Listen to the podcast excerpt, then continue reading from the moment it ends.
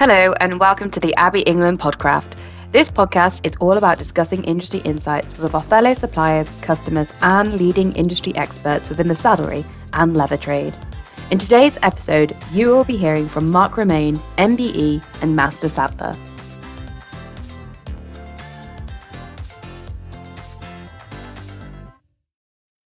Hello, everyone. Welcome to the Abbey England podcast. My name is Ishbel Watson, and today we have a very special guest uh, joining us. We have Mark Romain, MBE, Master Saddler and Harness Maker, previous president of the Society of Master Saddlers, receiver of the Lifetime Achievement Award by BETA. Mark, I could probably go on, but um, I'm not here to list all your achievements, and we're here to talk about your career and the impact it's had on saddlery. So, thank you for joining us this morning. How are you feeling? Uh, very good, thanks. It's very kind of you to to invite me to do this. I'll do my best to answer your questions. well, no, it's an absolute honour to have you. Um, we appreciate you're a very busy man, especially the last three months, as you were just telling me offline. Um, so I want to start at the very beginning. Uh, I read that your saddlery uh, career started in 1973 when you took up your apprenticeship. I'm really interested to know who or what inspired your career in saddlery. Well, I suppose initially, if you go back to my school days, I was um, very interested in the practical parts of going to school, and we had some really good metal work and woodwork shops and and teachers, I might add, in mm. the school I went to, and I really enjoyed that. So I knew that when I was coming up to leaving school that I wanted to do something practical.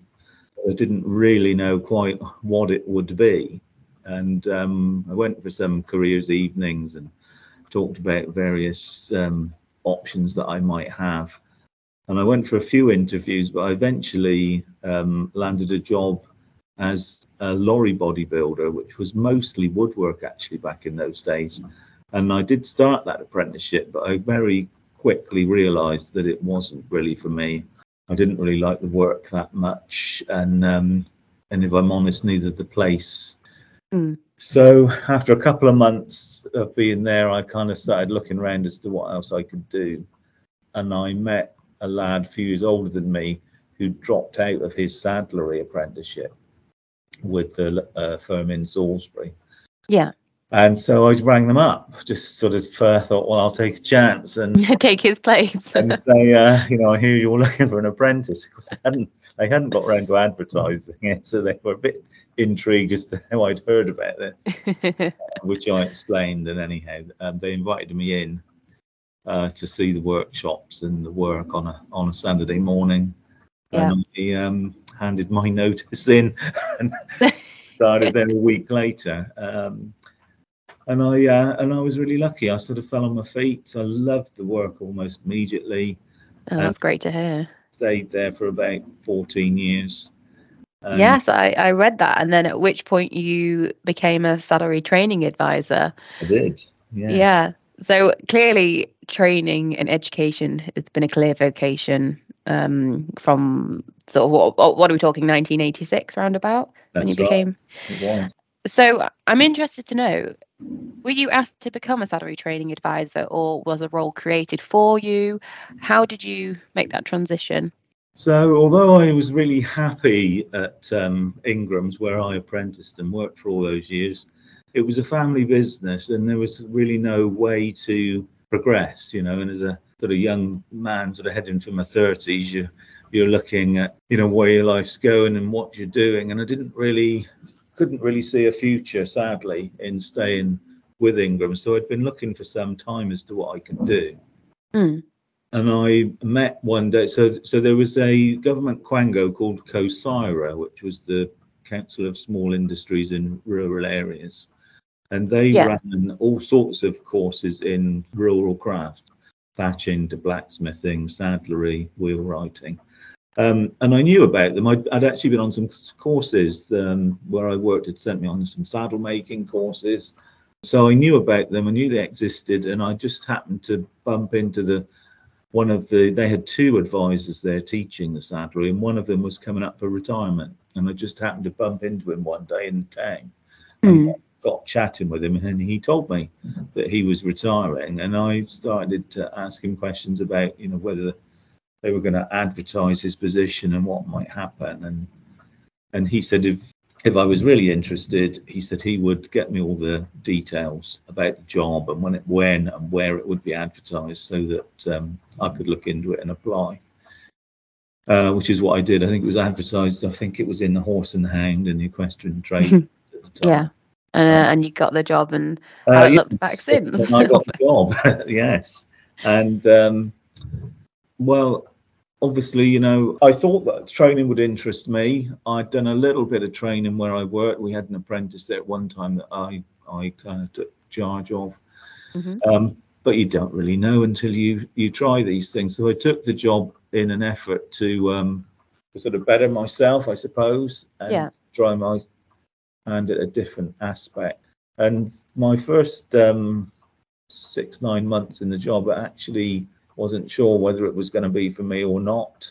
Found why it, is that then? found it quite challenging, I suppose, from coming from coming away from the bench, you know, working, spending all your time making things. Yeah. Um, to now, did you miss did you miss that element then? I missed that element, and um, and then of course you're you're meeting lots of people, and and it can be quite challenging. I think to, start with when you're training, I think you need to kind of establish yourself and gain people's confidence, and that takes a little bit of time. But anyhow, um, the longer I was there, the longer I spent there, I suppose, the more confident I became. I was sent off on various training courses and and eventually qualified as an adult education um, trainer and assessor. And um, and I guess after I'd been there maybe 18 months or two years, I suddenly had a light bulb moment that actually I really enjoy this. And yeah. I- And I loved uh, meeting different people every week, coming on courses, and um, realised that I kind of found my vocation, I suppose. I can Uh, imagine that was really interesting to to meet all these different people, how they how they came to saddlery and and the reasons behind it. Um, I can imagine you heard some fantastic stories. did and i think what was the challenge at the start in meeting all these people and you know would you be able to um, help them and train them turned into the part of the job that actually is so enjoyable it's to meet people and kind of try and help them on their journey to qualify and improve and all the rest of it.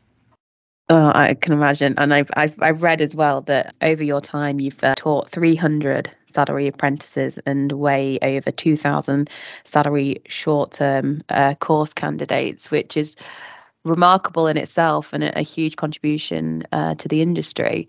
So you're clearly a great teacher if uh, if the students keep coming back. wow. Um, i hope yes i hope so. I mean I'm, yeah, and i'm still in touch with a lot of those people even some right back into the 80s Oh wow. you know i better not name some of them but um, there were some who were sort of like 16 18 year olds then who are now heading towards the 50 you know so uh, Yeah. but yeah Oh, still in that's lovely. them and it's lovely to see them you know you bump into some of them at BETA and others at the competition each year And see how they've developed as a, yeah a yes saddler or harness maker, whatever they've become. that's right. Um, that's lovely. So after doing that, um, after doing your saddlery training advisor role, you then set up the saddlery training centre with your wife Dawn in the year 2000. I would like to know what was that a response to at the time? Was it lack of training facilities or was it wanting to make a business for yourself? Can you tell us the reasons behind that? Yeah, well, so as I already mentioned, it was COSIRA that I Mm. took the training job on with originally.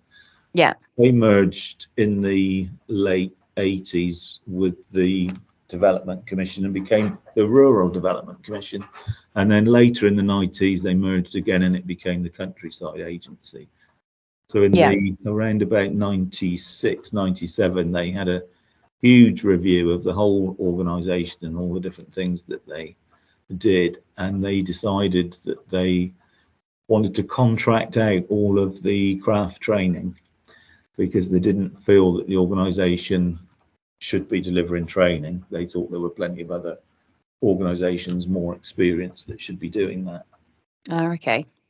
So, um, so they advertised that and invited bids from colleges, training providers, um, and I um, approached the management at the time and said that I'd like to put in a bid to start my own training centre. And initially they were reluctant, um, but Can I ask why why that was? I think at the time there were there was um, there was a lot of this type of thing going on where um, things were being contracted out from government and different places, and so people that had quite a lot of experience in delivering things were putting together that you know setting up their own companies and putting in bids. So it was quite common Mm. at the time. Um, but of course, they were really looking for colleges to take it on, and I think that was the reluctance to let a sort of independent person. Uh. Yeah, Um, versus an established college that was Yeah. already there and had its bricks down. Yes. Yeah. Okay.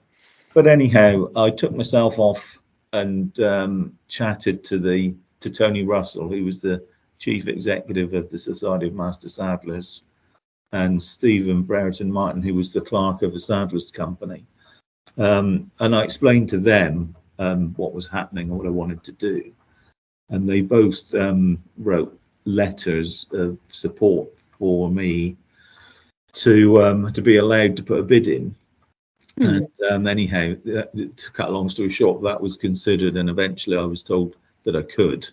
But obviously, there, there was there'd be no favours shown because there was an employee, you know, which, yeah. was, which was fair enough. I said that's absolutely fine. I just want to be have the chance. Um, so in the bid, did you have to write out exactly what the program looked like, your training programs, yes, how many people you expected to take on, all those kind of things? all those kind of things. And obviously, I had to, in order to kind of make my bid sound, I had to show that I had premises, I had to find premises, and you know, get letters that I could take leases out. Yeah. and um, and then all the costings for everything that I would have to provide, and so it was a very detailed bid. And um, and there were some other colleges that put in bids for the thatching and the blacksmithing, and I think the furniture Mm. making. And although they included saddle saddlery in their bids, they didn't have any experience of doing it before. And Which is quite unusual, isn't it? I- yeah, the, the find, two yeah. colleges that could have put in bids for it, which was, which was obviously Capel Manor, uh, sorry, Cordwainers, Mhm. who was at that time in um, Hackney. Yeah. And then um, there was the college in Walsall, but both of them were actually going through turmoil themselves at the time. Um, college at Hackney was in the process of trying to do the same thing and contract that out. That eventually went to Capel Manor College, where it still is. Yeah. And Walsall too was um, under the microscope because they'd done a similar kind of uh, review of their position, and they'd found that a lot of the people attending the courses they were actually coming from outside of the town rather than Walsall itself. So all that was going on, and um, and so ne- neither of those organisations, which you would have expected to put in a bid for the saddlery provision, did. And so I think that put me in a stronger position, to be Hmm. honest. And um, and Well, uh, I well I think history, I suppose. Well, I I was also going to say, thank goodness that um, you did start the saddlery training centre um, with everyone that's trained underneath you. Um, they're probably thinking what what on earth they would have done if you hadn't started it. So yeah, good job, good job you did. the um, the training in the way it's always been delivered it doesn't really sit with a college, to be honest. It's more, um, you know, it's more aimed at apprenticeship and um, adult provision. Well, speaking of that, then um, let's go on to my next question because I, we really want to discuss the pathways to become a master saddler. Okay. And I downloaded the pathway to becoming a master saddler from the SMS website. And uh, obviously, people can't see it, but it's a very complex flowchart. So I was wondering if you could explain the different routes for people to go down in order to become a master saddler and harness maker. I'll certainly try. I had a part in um, writing that um, spreadsheet. Oh, I hope that I hope that didn't come across as, as a criticism. Not at all. I mean, it's very clear, but it's just there's lots of different elements involved. It's quite complicated, really. So, um, so I suppose I should start with the apprenticeship route. Um, Hmm. And we are fortunate in our trade to have two apprenticeships. We have the Millennium Apprenticeship Scheme, which is uh, run by the Worshipful Company of Saddlers Yeah. um, in conjunction with the society. And it's very much based on traditional uh, time served apprenticeship, four years. You have to, an apprentice would have to find full time employment with a master saddler. Yeah. And then um, they're appointed a visitor to oversee their progress during the four years, and they have to achieve City and Guilds qualifications and put together a portfolio of knowledge to support that. Um, and then the visitor makes a recommendation at the end of four years whether they are ready to receive their certificate or if they actually need a little bit longer training because there's a you know Yeah. a little And- bit to do. And from your experience, are there many willing master saddlers to take on apprentices?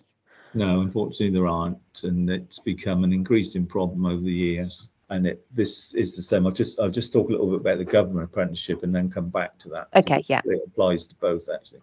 Mhm. Um, so we've got government apprenticeship schemes. We used to have um, what was known as a framework apprenticeship, but that all changed about six, seven years ago, and we now have a level two leather crafts person apprenticeship. So Yeah. we're obviously sharing that with um, two other industries. That's uh, leather workers and um, leather production, so tanneries. and That's good to hear. it's quite an advantage to share because um, it gives you better numbers. Yeah. Government review apprenticeships every three or four years, and one of the first things they look at is the number of apprentices that have gone through. Mm-hmm. And there's always the danger if the numbers are low that they may choose um, Yeah. not to review. So, um, so that was the idea of getting together with um, with some other industries.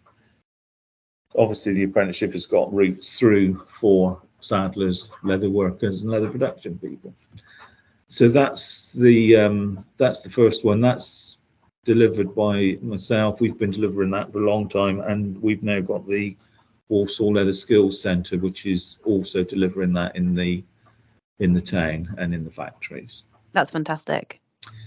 And then it is, you're quite right, that's a fantastic achievement for the um, Saddlers' company to get that up and running. And then we have the level three bespoke saddlery apprenticeship. So that normally, when you've completed the level two, you would progress to the level three. Mhm. That's a 24 month apprenticeship. And you have to achieve um, your saddle and bridle level three City and Guilds qualifications as well as producing um, your knowledge, evidence, and portfolio. The endpoint assessment for both of those apprenticeships is quite rigorous, Yeah. and um, there's obviously government put funding towards that. But coming back to your question just now, again, you do have to be employed full time by a saddler, and Okay. finding opportunities to be employed, whether it's the government or the Millennium Scheme, are really, really hard to find. If you look at the numbers from both apprenticeship schemes, you're looking at this moment in time, it'd probably be about a dozen, a dozen to 15 max um, apprentices on those schemes at, at this current time. Okay. I'm not, I'm not going to lie. I, I thought you were going to say a higher number. So Yeah. That's all numbers, amplifies the. numbers Yeah. We need to get more in. We do. Numbers have been dropping for a little while. I mean, obviously there'll be a COVID will have had a part to play. yes, of course. Yeah. Um, I think the other, some of the other reasons are, um, particularly with the government scheme, there's quite a lot of um, bureaucracy involved. I was going uh, to say, is, is it because it's complex and It's time com- consuming? Yes, especially for small businesses. I mean, if you take if you take a major employer, they'll have you know HR departments and people dedicated to, you know, looking after that side of the business and taking care of apprentices. But in but in our side of the trade, you know, um, Sole traders, yeah, they're their own boss. Yeah. yeah. So it's um, it's quite a responsibility. It's quite an onerous thing, and and even though um, the funding's been increased, um, Mhm. It's not. It's not. I don't think it's really about the money particularly. It's important, but I Mm, think it's yeah. more about the responsibility uh, that you take on as an as an employer and having all of the things in place that government require. So, is there anything that we could do to encourage those saddlers to take on apprenticeships, or is it the case until until the application process becomes easier, more straightforward, less time consuming? I think, to be honest, that is the case. I Yeah. think I think if it if it can't be simplified, you know, it's um, it is really hard for small businesses to cope um, and tick all the boxes that are required. Which is a real shame, really, when when the help is there, but they make Yeah. it too difficult to achieve. So, um, so you, you you spoke about the first route, which is apprenticeship, and correct me if I'm wrong, the other route is via Capel Manor College. Yes. So if you can't, um, I, th- yeah, I, I don't think there's many people that would disagree that an apprenticeship is the best route into the trade. I think working on the job, but certainly um, the very next um, best option, I would say, would be to go to Capel Manor College and do their two-year full-time um, diploma course. Mhm. Um, they've got a very good record with turning out high-quality students, well trained, with the associated knowledge that you require. So I would certainly, I always urge people to seriously look at that That's really encouraging. And do you think most people go to Capel Manor because they struggle to get an apprenticeship? Um, some do. I don't think um, apprenticeship obviously doesn't suit everybody. Mhm. Um, so I don't know that there's certainly some that would prefer apprenticeship route if they could, but I wouldn't say it's the, necessarily the majority. Yeah. Um, you know, some are mature students, and you know, even if they were to find an apprenticeship, it's doubtful that they could, you know, live on the wage that apprenticeship pays in the early years. Yes, yeah. So there's lots of uh, uh, factors there. Employers um, that do take apprentices very often look for students that are graduating. Mhm. They they will come out with um, you know quite a good skill level and they're ready to work. It saves employers having to start right from the very beginning with all of the basic skills. So employers, yeah. so employers um, in the past have targeted that, and then they take one of those graduates and put them on an apprenticeship, they can come straight in onto the level three bespoke saddler apprenticeship. And is that through the City and Guilds? Yes, Sorry, well, it's yeah, it's through the yes, so it's through the Institute of Apprenticeships, but their City and Guilds qualifications are part of those apprenticeships. Um, and what a lot of people don't realise, and it actually does uh, confuse the issue, to be honest, but you can put an apprenticeship on both the government apprenticeship and the Millennium Apprenticeship Scheme, which Oh, gives which obviously increases the um, pool of funding that an employer can access, but it also, as you probably realise, the the Saddlers' Company that they like to be known as today, rather than the Worship Company of Saddlers. I mean, they've been around since 1165, and um, an apprenticeship with them is an extremely prestigious thing to achieve, and employers are recognised as uh, master saddlers deemed capable of delivering those apprenticeships. Mm, So there's quite um, it's got a lot of kudos yeah. the Millennium Apprenticeship Scheme, um, but of course the government scheme brings quite a lot of funding for the off-the-job training. I think that's that's really important to know. So thank you for sharing that for anyone Well, who, who, I always, perhaps um, yeah, I always try and make it, when we do get employers that are interested, we always try and persuade them if we can to look at both schemes. You know, the the benefits are huge, really. Okay. So after the after they've achieved their level three, what what happens after that?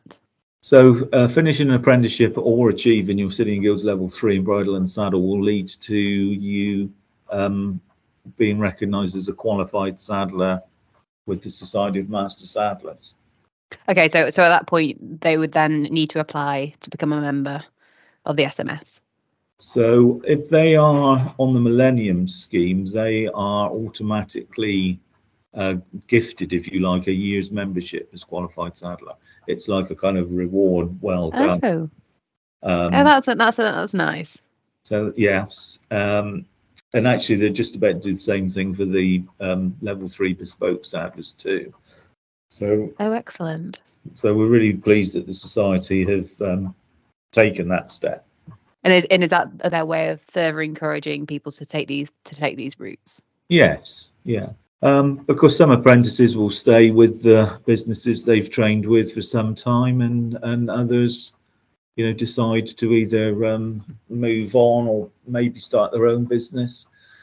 Um, but at that at that point, I mean, I, th- I personally think it's good to stay and, and gain a bit of further experience. But but nevertheless, you know, they are qualified at that point, and um, and many do um, decide to go on their own.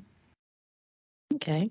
So Um, so once they've become a, a registered uh what should we call trainee saddler, how how long are they looking after that before they can even think about becoming a, a master saddler? So once they've become qualified, they need to spend a minimum of three further years working full time um, Mhm. in the trade.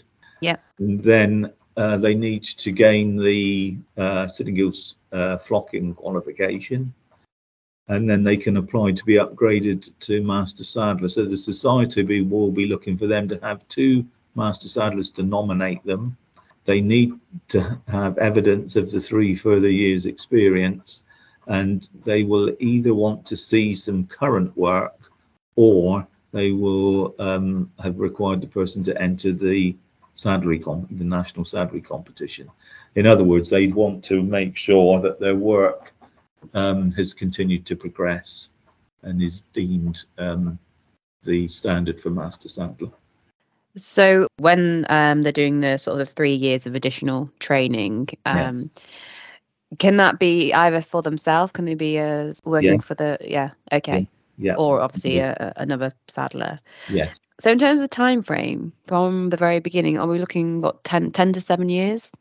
You know, if you're starting right at the very beginning with the apprentice or To capable. become a master, yeah, so it's a minimum of seven years Okay. from start Wow. to that point. That that would be the min- very minimum amount of time it could take you. In reality, it's probably a little bit more.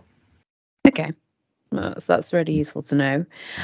What option do you recommend for those individuals who are perhaps looking for a career change, but because of personal or financial reasons they can't commit to full time training? What would be the best route for them? So they're either looking at part-time courses. Um, so Capel Manor run a weekend course, which is very good for um, people entering the trade. Um, and then there's a few uh, pr- private courses run by people with saddlery businesses, but decide to run a few Mm. courses alongside that. Is there a is there a website where people can find that information, Mark, where there's they show a collective Yes, uh, is private courses and of Master Saddlers list um, other training providers on their website. But the the main thing, the main route I recommend, and it does happen, it does happen to me that you got to come to me, but I still think it would still be the best route anyway. So we run a scheme um, that we call the the new entrance training scheme. Oh, And brilliant! So I wanted to ask you about that. So yeah, please continue. So, okay. so new entrance training scheme is something that we um, developed and launched probably, oh, I don't know, 10 or 12 years ago. It's really aimed at those people that are wanting to enter the trade, the, their ages regardless. It doesn't matter whether they're a, whether they're a late teens and they can't find an apprenticeship or whether it's somebody in their 40s, 50s or 60s even that's decided that um, saddlery is for them. So we normally want those people to go off and do some part-time courses and learn the basics. We want to make sure that they it is what they want to do. They've got an aptitude for it. They've got some basic skills and they've probably set up a small workshop and got the tools um, that they will need. And then we will accept them on our new entrance training scheme. So that is a commitment to come on a week's training course every 10 weeks. So approximately five courses Yeah. per year. Okay. Um, for, I mean, it, we can never promise exactly how long it will take because people, you know, pick things up at different rates and also some will have more time to dedicate to practicing, but it's going to be in the region of two and a half to three and a half years um, of keep coming back for those courses, and we will put them through the uh, four city and guilds qualifications. So that's level two in bridle and saddle and level three in bridle and saddle, um, so that when their time is complete with us and they've gained those qualifications, they would be eligible to join the society as qualified saddlers. So you're equipping them with everything that they need. Yes. Okay. Yeah, because as well as coming for their training courses every 10 weeks, we support them in between times, you know, so Mm. we get all sorts of questions from them, you know, as to where they can find things or whether it's measurements or how do they make Mhm. this or repair that. So it's a it's kind of a, a support as well as the training courses.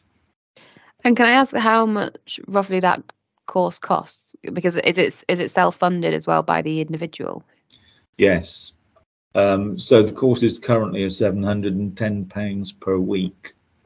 Okay. for the tuition, and then obviously if we supply materials, uh, that Yeah. would be on top. So it, as you can immediately see, that is quite a commitment. Yes. Yeah. Um, I guess if it means that people can still work full time, um, it Yeah, is an option, will- isn't it? some will be working full time, others part time, and some make a transition whilst the course is running as they learn more. So they'll try and um, do more in their own business and, and less of whatever their paid occupation is. Okay. Um, So you you mentioned just then and previously that it's all about preparing them to become a member of the SMS. So what are the benefits of becoming a member of the Society of Master Saddlers? Well, there's no end of benefits, I think, but I think the main ones for the individuals is it's actually recognition Mhm. of their skills and their Yeah. and their profession, their status, if you like. It's um, it's like a reward for Yeah. recognition for all the hard work that they've put in. So I think that's probably the main thing. But then, of course, uh, having gained um, that recognition, that's a business tool. That that gives you the ability to advertise yourself as someone Yeah. who is qualified, has skills, you know, can can give a professional service. Mm. I can imagine it's a, a trusting factor. Very much. Um, Yeah. And then, of course, the society itself provides um, opportunities for CPD. They're increasingly running more modules, more training courses. Um, and so And again, obviously that, that is that what you get if you become a member. if you get a member, all- then you've yeah. got access to all of that. Of course, many of them, having gained the saddlery skills, may decide to, to then go down the route of saddle fitting, or we've now, Mm-hmm. society have now got the courses and qualifications in bridle fitting. Um, so again, that um, being a part of the society will also enable them to to, to take advantage of those um, courses and qualifications. Excellent, excellent.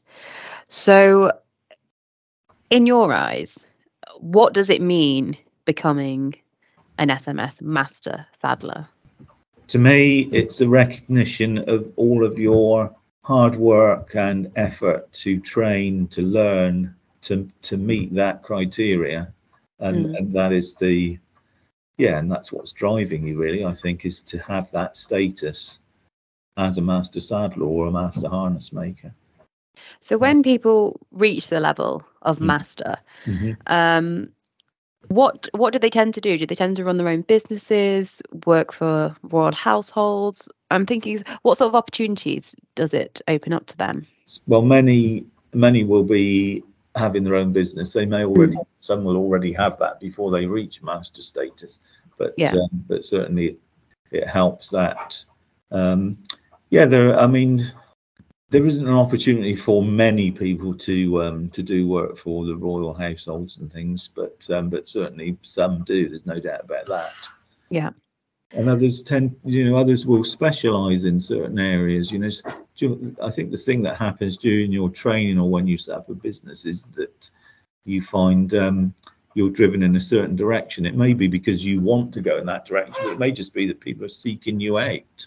You know, Yes, yeah. maybe you've made a, a set of harness for somebody and somebody else sees it, and all of a sudden you you find you're getting more and more You're the harness maker. and that's where you decide to go.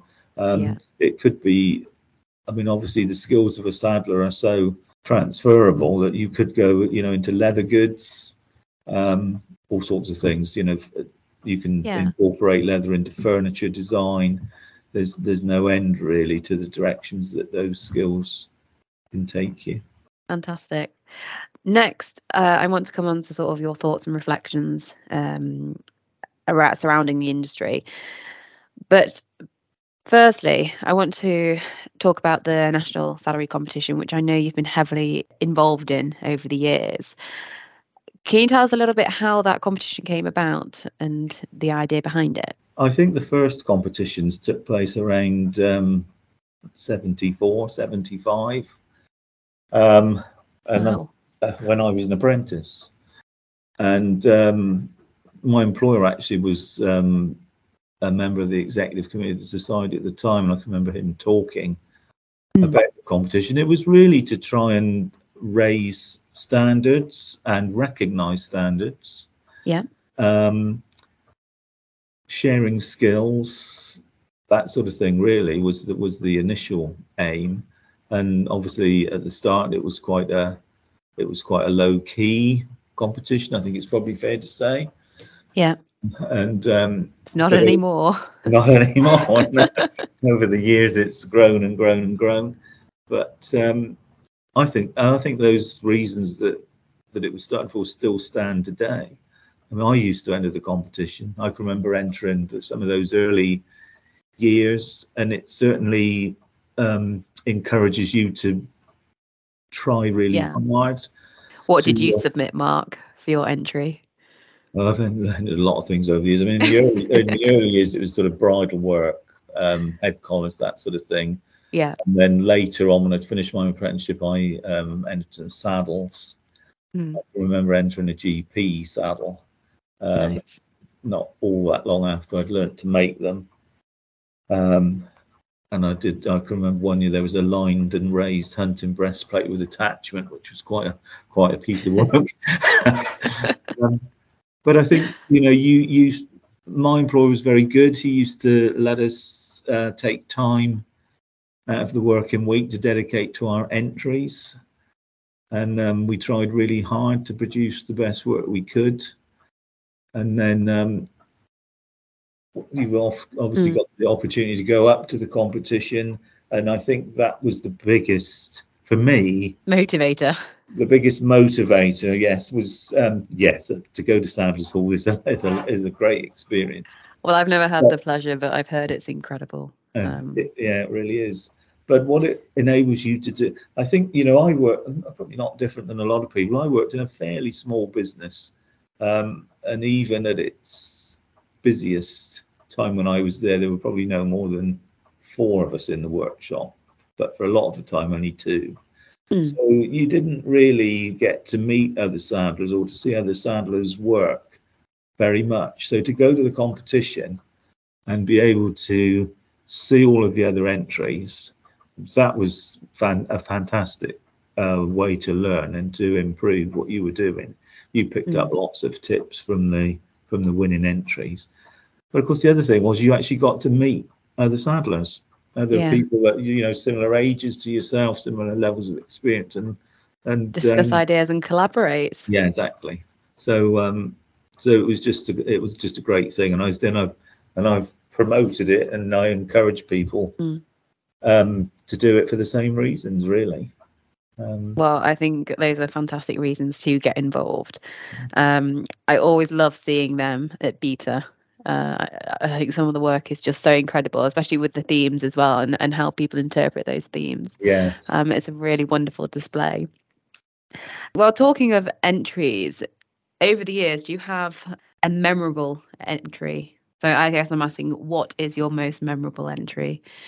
Because I know you judge, and, and that must be quite a quite a task in itself. So no doubt you've seen many amazing ones, but does one stand out for you? Um, oh, there's so many, isn't there? Many fantastic things that I've seen. I don't know if it's fair to single one out. if you had to, Oh, You're really going to push me, aren't you? Um, I think if I really had to choose one, it would be the miniature set of. Actually, I'll put it in two two things. Actually, if I may, I would yes, say yes, I will allow the, that. One would be the miniature set of harness that Francis Roach made.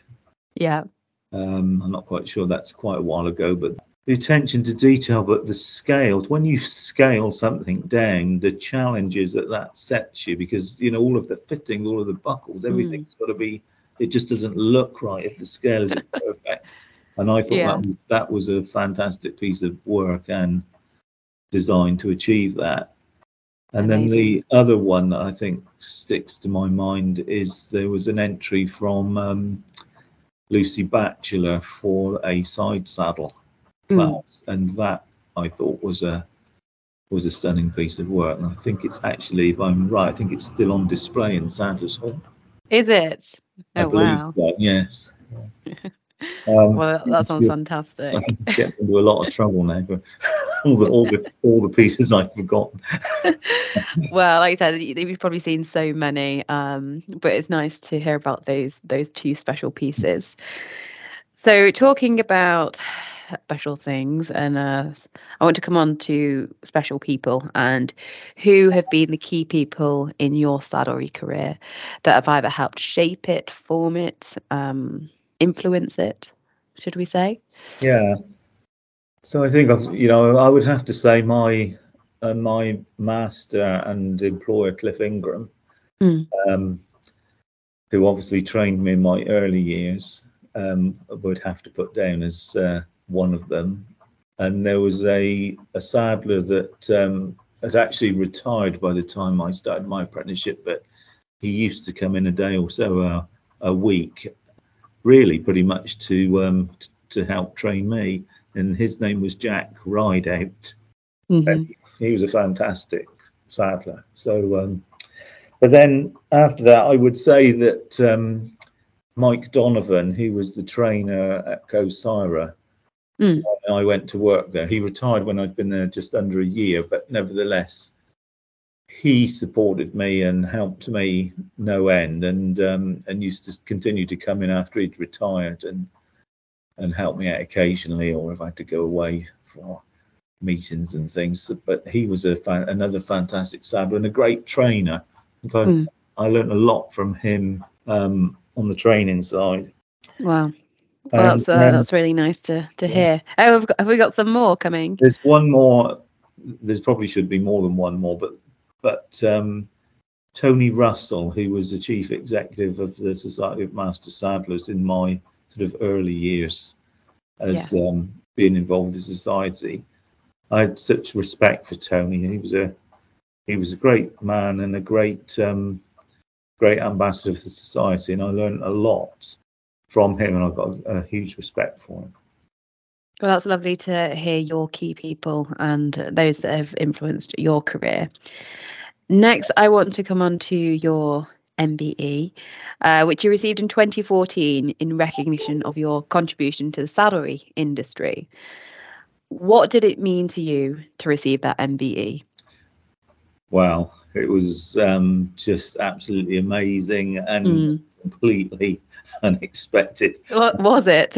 Absolutely no idea whatsoever that um, a group of um, friends and colleagues had got together um, and thought highly enough of me to um, put all the work together to fill out an application form and, and all the information that was necessary to put my name forward. So um, yes, it was just um, just such a, a lovely thing to happen, really. yeah. Um, Like you said, even the even the preparation for the application is, is touching, isn't it? yeah, They went to all that hard work. yeah. I mean, I've, I've, uh, I didn't know beforehand, but I do know now the sort of information that they want Mm. to know about candidates that are being put forward, and it would have been quite a lot of work. To, so to know that you know people think highly enough of you to uh, to form form a little Mm. group and kind of do that is yeah, it's amazing, really.